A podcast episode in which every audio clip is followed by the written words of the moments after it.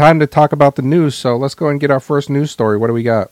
Man, there's a uh, there's a story that came up from the 19th out of uh, Minnesota, Maplewood, Minnesota. Six personnel from the Maplewood Fire Department are on leave after granting the request of a woman's husband uh, and her medical power of attorney to halt a resuscitation. These people were uh, this patient was uh, um, at a uh, Minnesota Maplewood nursing home in Maplewood, Minnesota, and Linda Sandhai, I um, presume her name is is pronounced uh, had late end stage Parkinson's, uh, very poor quality of life. She had uh, empowered her husband officially to make medical medical decisions for her, but she did not have a DNR in place. And uh, her son was present. She vomited and stopped breathing.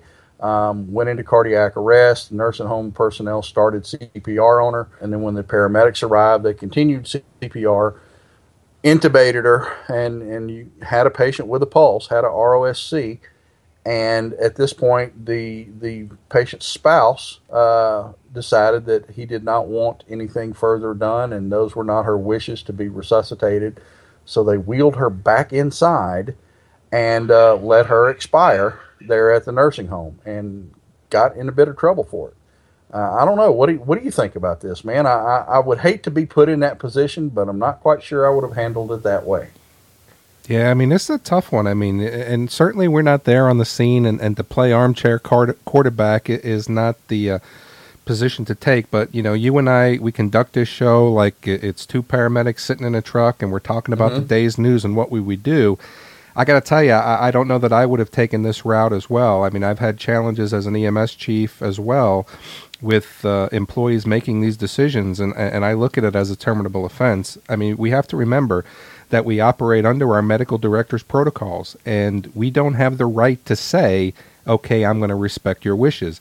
You know, we we live by the, the the code that we need to see the DNR. Just because they say that there's a DNR, uh, we got to see the DNR. In this case, we have someone who's the the power of attorney but is it the general power of attorney? Is it a medical power of attorney? Is it a financial power of attorney? And, I think that the heart was right. I, I think you want to be able to do what's right for that mm-hmm. patient, mm-hmm. what's right for that family. But we don't have the right to make that decision. We've got to get on the phone with medical control and say, this is what we've got. And we've got to take that out of our hands and we've got to put that into the people who, who we operate under their medical licenses. And I think that that's where the challenge comes into. What I don't understand is why is it going to this uh, level now? I mean, you, you've got the police department who is now saying, we've got to do an internal investigation. We've got to conduct an investigation. In theory, can they come back and say that that that uh, you know they, they did harm to this patient because they had a patient with a pulse and they didn't uh, uh, you know uh, uh, follow through and take the patient to the hospital. Man, I don't know. I mean, this is a big conundrum, and I don't really know uh, where it's going to go.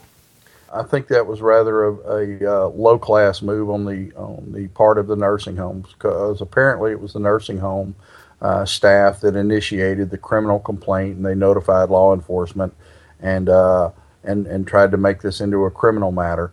To my way of thinking, this is you know this is not a uh, should not be a criminal matter. Um, whether the investigation uh, indicates otherwise remains to be seen, but uh, certainly probably a terminatable offense, or or at the very least, uh, these guys probably need to be disciplined, not for the decision they made, but for the way they went about handling it. Um, uh, they they kind of went off the reservation with this, but is it a criminal offense? I, I hardly think so. And, and, you'd have to think that a nursing home staff who is familiar with the patient, knew her quality of life, knew that she'd been a, a Parkinson's patient for 21 years and was terminal and bedbound, and that her husband, uh, she had indicated to her husband that she did not want extreme measures taken.